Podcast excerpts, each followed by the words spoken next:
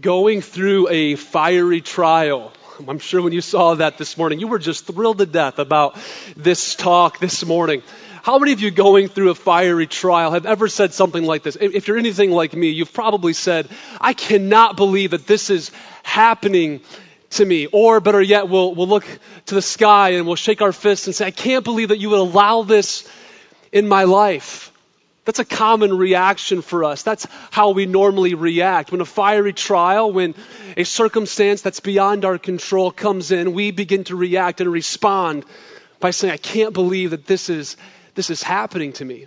I'm not referring to those trials and those circumstances that, that are swift, they're brief, and they're easily forgotten. I'm not referring to those. I'm talking about those trials that linger, those trials that press hard upon us, that, that stay and that they leave us exhausted. At the end of the day, all we want to do is curl up in bed and never get out because the trial that we're facing, the difficulty that we're encountering, is pressing so hard upon us that we're, we're exhausted. Some of you can relate. I see you shaking your head. And what Peter is about to lay out for us is the script for going through a fiery ordeal.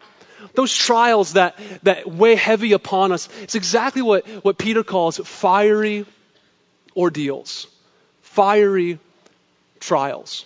You know, Peter is writing to a group of believers that have been scattered, a group of believers that have been taken from their homes and away from everything that they've known to be normal, and they're now being persecuted for their faith. They, they trusted Christ, they've made the public profession, they've been baptized, and now many of their families won't have anything to do with them, and they've been scattered to, because the madman Nero is persecuting them and killing them off one by one. These people that Peter is writing to are going through fiery trials. And for us to understand really what Peter's about to unpack, we first need to go just a book before, to the book of James. James spends three verses talking about this very thing. He gives us a baseline, he gives us a blueprint for what, what a trial is, what it kind of looks like, what we can expect. So go over to, to, James chapter 1. We're going to spend just a couple of minutes there this morning looking at really just the baseline for, for trials. And James is really writing to the same kind of people people that have been scattered, people that are suffering, people that are enduring unfair persecution, injustice, just as we've talked about the last several, several weeks. And James steps up to the microphone. James is the half brother of Jesus. He steps up to the microphone these people who are suffering, who are being persecuted, who are losing their lives. And, and, listen to what he says in verse 2 of chapter 1. He says this He says, Dear brothers and sisters, whenever trouble comes your way, let it be an opportunity for joy. now, just the fact that he would say that is mind boggling to these people. But he says, Hey, I understand you're, you're suffering. I understand that you're being persecuted. Many of you are losing your life. But let this be an opportunity to rejoice. You should be joyful when these troubles come your way. When your faith is tested in verse 3, your endurance has a chance to grow. So let it grow, for when your endurance is fully developed, you will be strong in character and ready for anything. Just looking at these couple of verses, uh, James gives us four quick points that we need to understand before we go any further this morning. Number one, James tells us is, is that it's common for us, it's common for us to encounter trials. If you're a follower of Christ, you're going to encounter a trial. Don't let anyone tell you, and please don't tell anyone, that the moment you become a follower of Christ, all your trials are gone. You're never going to face any suffering in your life. And that's just not true. That goes against everything that Peter tells us, that James tells us, and even Jesus tells us when he tell, talks to his disciples of picking up their cross and following me. When you are a follower of Christ, it's commonplace, it's normal for you to face fiery trials, for you to suffer. Now, uh, I don't know what trial you're going through. I mean, some of you know because you're going through it right now. But I'm, I'm facing trials. My wife, Amanda, she's facing trials. Members of our staff are facing trials. The one thing that we have in common, everyone that's hearing my voice this morning, is that all of us face trials. Trials are a commonplace in the Christian life. Number two, uh, James just piggybacks on that and says trials come in various categories. They're going to come, and when they come, they're going to be diverse. In fact, that word for troubles here really means diverse. Many, various different kinds of trials. Some, you know, you're going to face some relational trials. Um, you're going to be dealing with a, a coworker, and you're just not going to get along. You're going to have that trial. Some of you, you're going to deal with uh, relational issues at home or relational issues with loved ones that are far away. Uh, we're going to face different relational trials. Some of you, it's, a, it's an emotional trial. You're going through different emotional pain and emotional suffering. Some of you are going to deal with trials um, that are the financial matter. Some are very private um, trials that you go through where no one will know except for you that you're going through this trial. And other of you will, others will face public trials where your trial that you're dealt with is very public and open and everybody knows about it. The simple fact is this they're various, they're diverse. Not one trial looks the same. You know, we don't have a blueprint. There's not a scripture that says, hey, this is what you can expect when you turn 30. This is what you can expect when you turn 40. Because every tri- there's no blueprint for that. But Peter will give us quickly a blueprint for what we're to do when we're faced with suffering, when we're faced, when we're going through a fiery trial. So trials come in various categories. Number three, he tells us that trials put our faith to the test. Look at, look at James. This is what he says. He says, For when your faith is tested, your endurance has a chance to grow. We're going to get into this aspect of endurance and what that means in a minute. But when your faith is tested, it's an opportunity for your faith to grow. When you're going through trials, it's a test. Life is kind of like a schoolroom. I mean, I have never gone through a class, whether elementary, high school, college or grad school, where I wasn't tested. I mean, that's just a normal part. You sign up for a class, you know you're going to be tested. And some of you um, high school students that are looking for that college, hate to tell you this, but every college is going to test you. It's going to examine you on what you're being on what you're being taught. In fact, your parents probably wouldn't sign the check and let you go to that college unless they had some type of testing in place to know if you're understanding the material. Life is kind of like that. It's a test. It's to be expected. We have to know that what we're being taught, what we're going through is going to be examined.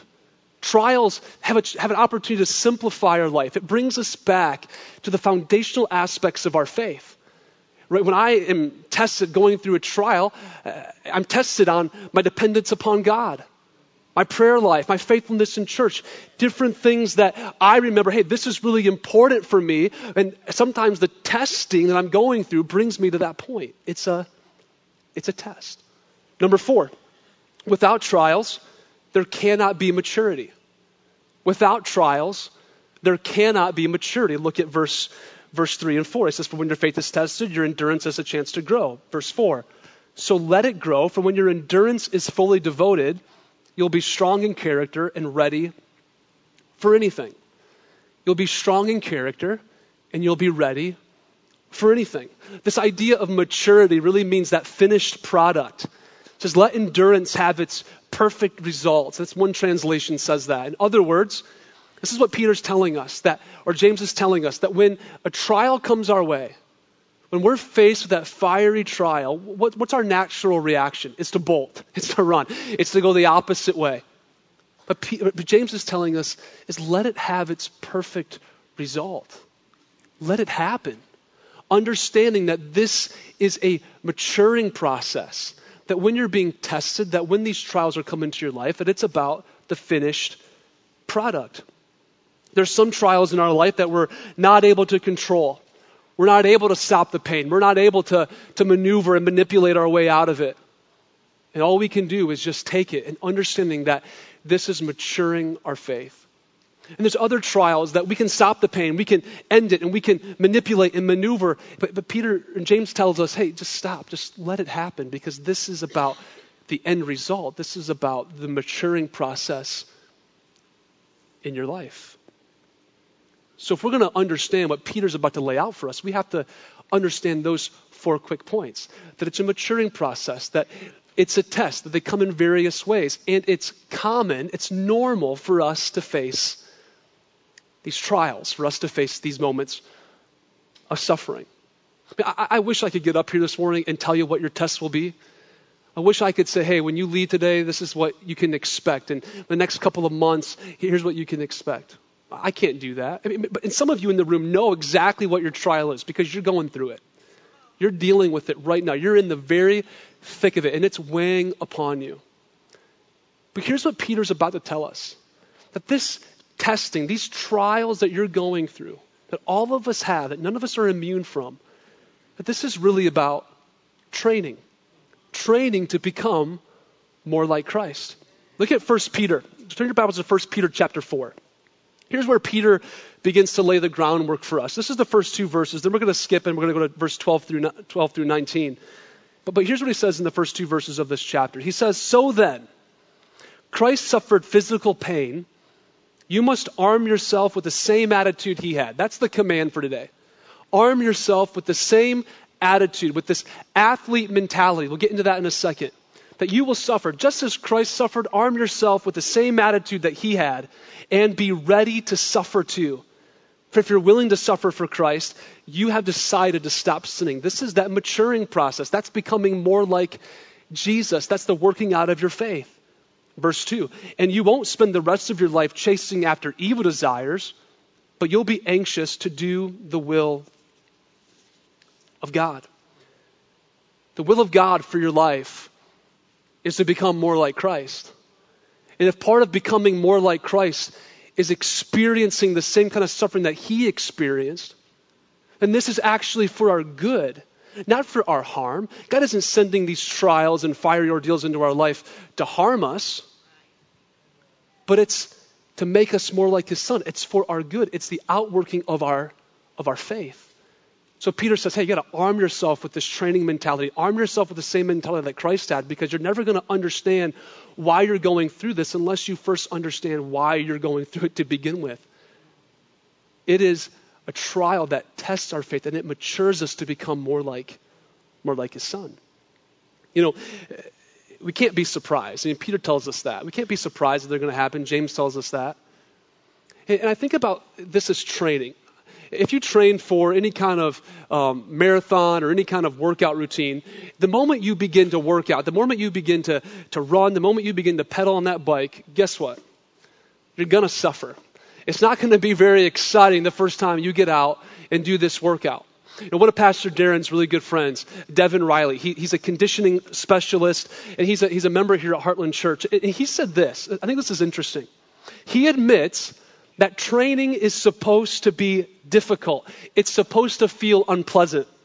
He says at some point in every training session, every run, every ride, there is suffering. Even an easy rest day, right? When I'm just going to take it easy, I'm not going to get my heart rate over 120, I'm just going to just going to rest and relax you still have some mental suffering that happens because you don't want to put the shoes on. You don't want to hit the pavement. You have to arm yourself. You have to get over that. But here's the thing when you begin the workout, even on the rest day, even when you're going through that program, that suffering that you thought you'd experience begins to melt away. Why? Because you're conditioning your body for the end result. Not just the here and the now, but you're conditioning your body for, for what you desire, for the, for, the, for, for the results that you want. Never more true was this in my life than in the end of March. After Easter, I started with one of our worship leaders, Nate Manning, we started the program Insanity. Now, some of you have seen the infomercial, and I was a big skeptic. I'm like, there's no way this is this is real. 60 days, and you're gonna look like this. Like, there's absolutely no way that's gonna happen. But I'm telling you, that program Insanity is every bit as insane as it looks on TV. There was so much suffering every day just to get up push play on the DVD player and do the workout. There was a moment, if it wasn't for Nate, there, I, I promise you there's no way I would have finished that program. It was, it was the most difficult thing physically that I've ever done. Going through it day after day, I suffered. But guess what? After the 60 days, I had incredible results. I was able to put up with the suffering knowing that, hey, this is giving me the results that I want. And this is the same idea that Peter's laying out for us. That we have to arm ourselves, that put on this mentality that it's not just about the here and the now, that it's about the end result, about you becoming more like Christ. That it's okay if you go through suffering and you can expect it and that's normal and don't be surprised because this is working out your faith to become more like Jesus. Arm yourself with this mentality. Arm yourself with this understanding. He tells us in verse 12, look at verse 12 of chapter, uh, chapter 4. He says, Dear friends, don't be surprised. There it goes again. Don't be surprised at these fiery trials that, like, like it's something strange that's happening to you. It's not strange, it's just normal. Being a Christian and suffering and having trials in your life, it's a normal part of your life. Don't think it's strange concerning the fiery trial, which is to try you, as, as if something strange is happening to you. Instead, be very glad. be, be excited that this is happening in your life.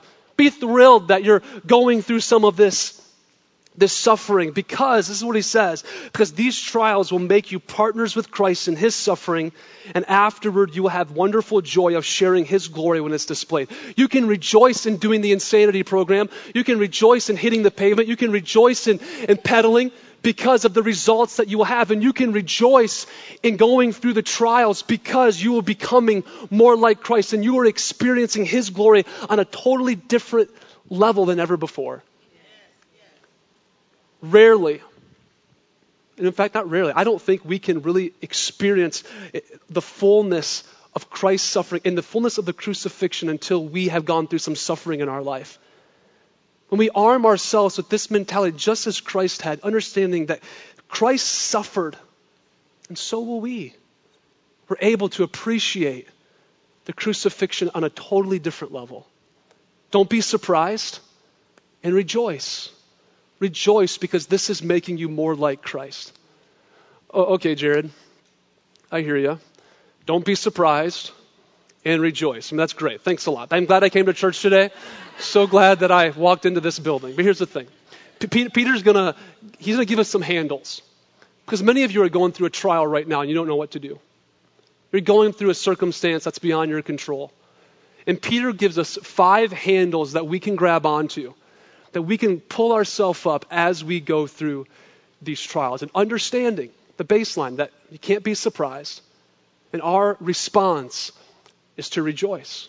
The first thing Peter tells us is this that when you go through these trials, when you're faced with these difficulties, number one, you can get maximum power. You can receive maximum power. Look at what he says in verse 14. He says, Be happy if you're insulted for being a Christian. I mean, these people are being persecuted. Because of their faith, they're being treated poorly, they're being executed. And, and, and Peter says, Be happy if you're insulted for being a Christian. For then, when you suffer, for when you go through that moment, for then, this is in verse 14, for then you will, for the glorious Spirit of God will come upon you. You will receive the glorious Spirit of God. What a privilege what a privilege it is. Just take a step back and, and, understand that when I go through suffering, that the Holy Spirit is available to me, that I'm able to receive maximum benefit and maximum power. When we take a step back and stop trying to control it and we begin to allow God to work in our life, we'll begin to experience Him fresh and new in ways that we never dreamt possible. I'm a control guy. You guys know, I mean, I've kind of shared that a little bit the last couple times I've I've preached. It's hard for me to know how to, how to fix something and just to, to step back and, and to relax and let God have his perfect plan. Let this trial be what the trial should be to mature me. It's hard for me to get to that to that point. But here's what he's saying. When you take a step back, when you take your hands off the steering wheel, it's an opportunity for you to allow and to receive the maximum power. Not only that, but when you are involved in a small group, when you have a group of people who are walking the journey with you, when you have people who are coming alongside and helping you and assisting you when you're going through a trial, then you're able to experience so that you're able to experience the power of intercessory prayers in ways you never would be able to before. There is maximum power that's available to you when you go through a trial. But what we have to do, we have to make the deposit. We have to entrust that God is in control and He's working all things out for our good, not being surprised and rejoicing and knowing that He is making this for our benefit. When we do that, when we understand that, we're able to receive the maximum power. Not only that, but He tells us in verse 15 that some of the suffering that you're going through, some of it's deserved. I mean, some of the suffering that you are dealing with, you caused yourself. Look what he says in verse 15. He says, If you suffer, however, it must not be for, for murder. Because if you murder someone, even if you're a Christian or not, you deserve to suffer. You deserve to go to jail. You deserve to be put on trial. You deserve what you get. Stealing, same thing. Making trouble, if you're an evildoer and you're still a Christian, you're going to suffer a little bit. You can't expect just because you're a Christian that if you do those things, you're not going to go through fiery trials. That's expected. You put that upon yourself. And then he says this. He lumps this in. I think all of us can relate. He lumps this in. Even if you pry into other people's business. Oh, Jared, I, I, no one trusts me. I'm going through it. No one wants to be my friend. Well, maybe because you meddle, because you're a busybody, because no one trusts you. Maybe some of the suffering that you're experiencing, you've caused. I think that's important to know. You can't shake your fist at God and wonder, why is this happening to me when you caused it? For instance, we just drove back from our HSC campus. Now, if we were to drive at a high rate of speed and a police officer was to pull us over, guess what? I would suffer paying the fine. But I'd pay the fine because I broke the law. Some of the suffering that we encounter, that we go through, is deserved. It's important to understand. But even though some of the suffering is deserved, not all of it, don't, don't get me wrong, I'm not saying that that's not all of our suffering is deserved, but some of it is. But here's the liberating thing. Here's the thing that I really want you to understand this morning. Here's the handle that you can grab onto most suffering shouldn't cause us to be ashamed. The suffering that you're going through this morning, there is no reason to feel shame. There's no reason to feel guilt for the suffering that you're experiencing. Look, look at verse 16. Listen, listen to what Peter says. But it is no shame to suffer for being a Christian. Praise God for the privilege of being called by his wonderful, his wonderful name. Some of you, some Christians, and I'm lumping myself when I say you this morning, some Christians feel ashamed when we go through trials, when we suffer, when we admit that we can't handle it alone. There is absolutely no shame, no guilt in receiving help and getting a professional therapist or a Christian counselor to come alongside and to help us as we go through these trials. So many people are afraid of, of taking that step and seeking help because of the guilt and the shame that they have, because for so long we've been told, uh, or, or we have this in our mentality, that, that we can't tap into that. We should be able to handle it. Peter says, listen, there's no shame in going through trials. The body of Christ is for to come alongside, to help, and to assist. Never was this more clear in my life than a year ago. My father um, admitted to his crimes and my future was up in the air and didn't know which way to go and just found out we were pregnant with our, our, our, second child and a lot of stress, a lot of pressure, trying to figure out the whole family dynamic and the church dynamic and all of those types of things. I needed some assistance. I needed some help. I wasn't able to do it alone. It was a lot for me to admit, hey, I, I need some help. But the guilt and the shame of, of not getting that is a, is, a, is a terrible anchor that weighs us down, that keeps us from experiencing all that God wants for us. There is no shame in needing assistance. There is no shame of going through a trial. We believe so much in this here at Heartland Church that we have a ministry designed specifically for this one on one Christian care, where people will come alongside you and help you and encourage you and just be present to you while you go through these trials and sufferings and circumstances in your life. There's no guilt that's totally confidential. But we believe so much in being there for people when they go through certain circumstances that we have a ministry designed specifically for this. There is no guilt, there is no shame in going through your trial and suffering this morning. It's a liberating thought. Guilt and shame are anchors that weigh us down and keep us from all that God has for us. Don't be shameful. Don't, don't be ashamed of the trial you're faced with. Number four, usually suffering is timely and it's needed. Usually, suffering is timely and it's needed. Look at verse 17. This is what he says For the time has come for judgment, and it must begin first among God's own children. You know, when you know judgment's coming, what are you going to do? You're going to clean house.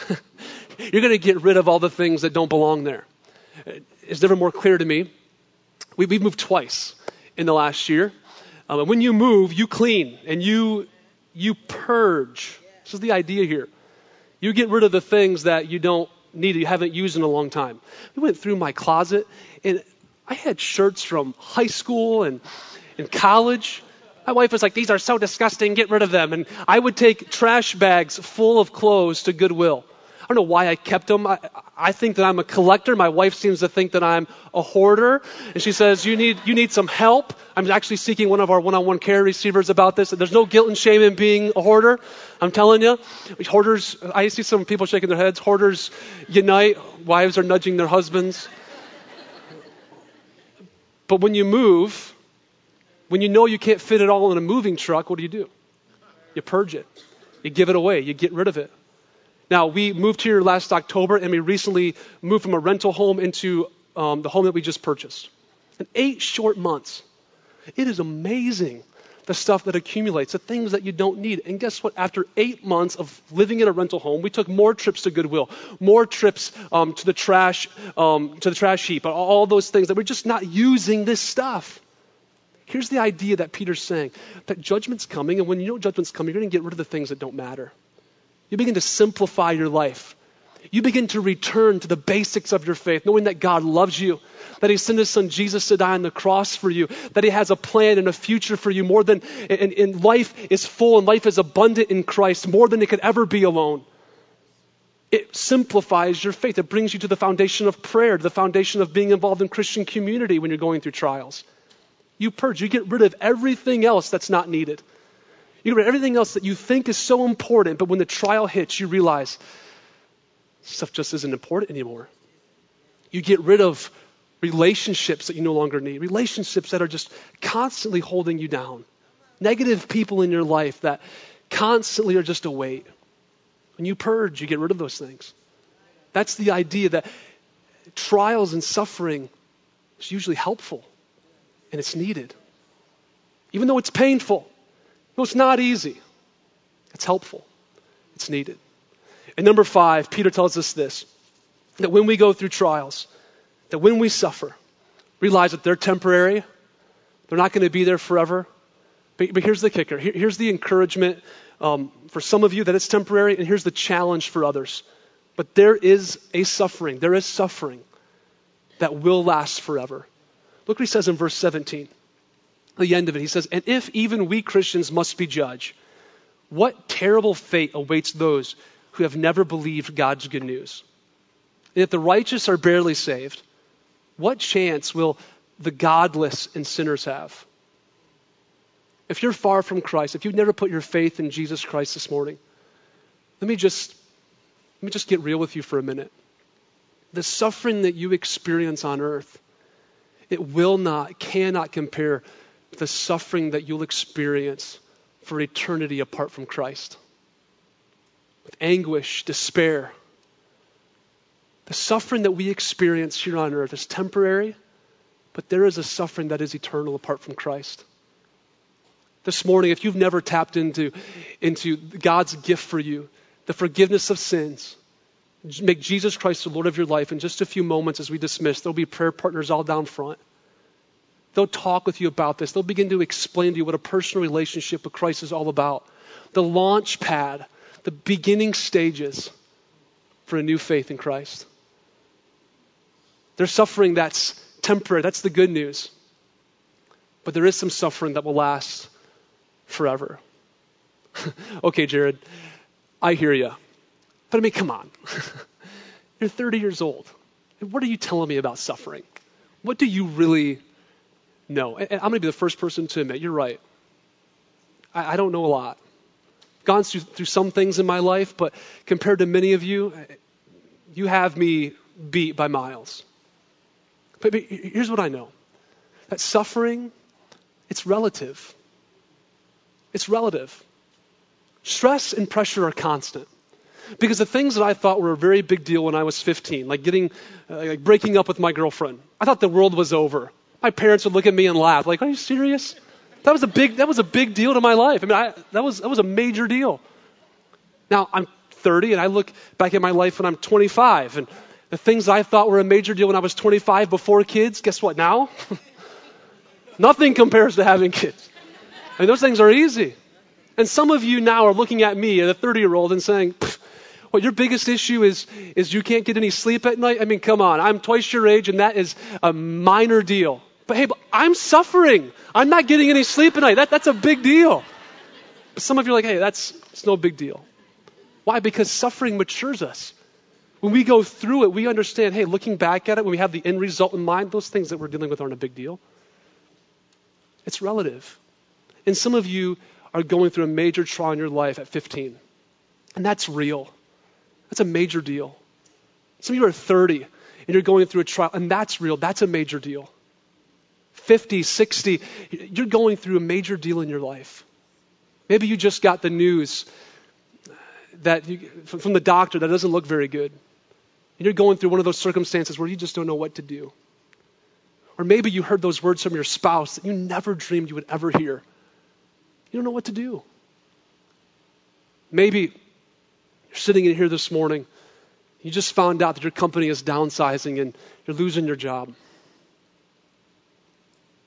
Don't know what to do. Peter gives us two quick script. He gives, he gives us the script here in the last verse in 19. I'm going to just touch on this briefly. Listen to what he says. He says, So if you're suffering according to God's will, because that's it's God's will, you're going to suffer.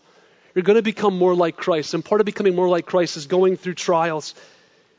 He says, Keep on doing what is right and trust yourself to the God who made you, for he will never fail you. When you go through this trial, the first thing you can remember is that God is faithful. When he says to trust yourself to God, that literally means make a deposit. When you go to the bank and deposit your paycheck or deposit some money, when you go to use your debit card, you go to pay that bill, you expect that money to be there. It's the same idea here. That when you're going through that trial, and if you've deposited yourself into God, you can tap into him and knowing that when you go through this trial, he's going to be there. He's going to walk beside you. He's going to be your comfort. He's going to be your guide. He's going to be your shepherd and protect you and, and hedge the evil one away from you. Because when you entrust yourself to God, he is faithful. He is not going to waste a test. He's not going to ruin a good thing that he's doing in your life. That when you in, deposit yourself to God's care, he is faithful. So the question you have to ask yourself is have you deposited yourself to God's care? Have you taken that step and said, God, I can't control it? I try to do it all by myself, but now this morning I'm depositing this trial into your care. And when you go through that, He's there. Never, the money's always going to be there. It's not going to go bankrupt. It's not going to lose its value. God is faithful. Number two, this is what Peter says. This is Simple, just a simple, simple fact. He says, do what is right. Look, look what he says here. So if you're suffering according to God's will, keep on doing what's right. When trials stay, and they will stay, when they linger and they press hard upon you, what do you normally want to do? You want to react. You want to ask yourself those questions. You want to shake your fist. Instead, Peter tells us to respond. Don't be surprised and to rejoice, knowing that the end result, that this is a marathon, that this is about a maturing process. You can respond. You don't want to retaliate. You want to rejoice. Be thankful that this is happening, that God is using this test in your life to make you more like His Son. The next thing you can do that is right. Instead of, instead of running and bolting and going the opposite direction, you can rest in who God is, that He has a plan for you, even when you can't see it, that you can rest in His arms. So, friends, if you're going through a trial this morning, if you just come through a trial, or when you go through a trial, you can remember that God is not going to waste this test, that He is faithful, He has you in the palm of His hands, and you can do what's right. The strength and the power that He gives us through Jesus Christ. Do you believe that this morning? Do you receive this this morning? I know you do. I know you do. In just a few moments after I pray, we're going to have an announcement video. And after the announcement video, Pastor Clary is going to come on stage and he's going to encourage you one last time to come for prayer. Some of you this morning, you, you need to have a baseline. You need to put your faith in Christ. Don't leave this room this morning without understanding there's a God who loves you and he has a good plan for you. And some of you this morning, you have so much guilt and shame in your life, it is weighing you down. Come this morning, grab one of our prayer partners, hold them by the hand, and they want to pray for you. They want to walk this journey with you. Don't leave this room this morning. Lord,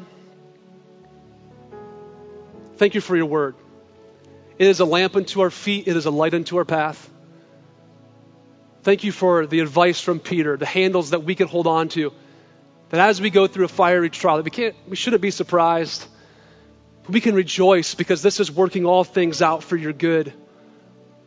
Even in the heartache, even in the uncertainty, even when we're at a loss, you are using this for your good to be accomplished in our life. I pray for those this morning that are dealing with that fiery trial. They need a touch from you this morning. Give us the strength, give us the capacity to seek help. There's no shame, there's no guilt. Thank you for being a God who cares, a God who is faithful, and a God who we can rest in. And all of us said together this morning, Amen. Amen.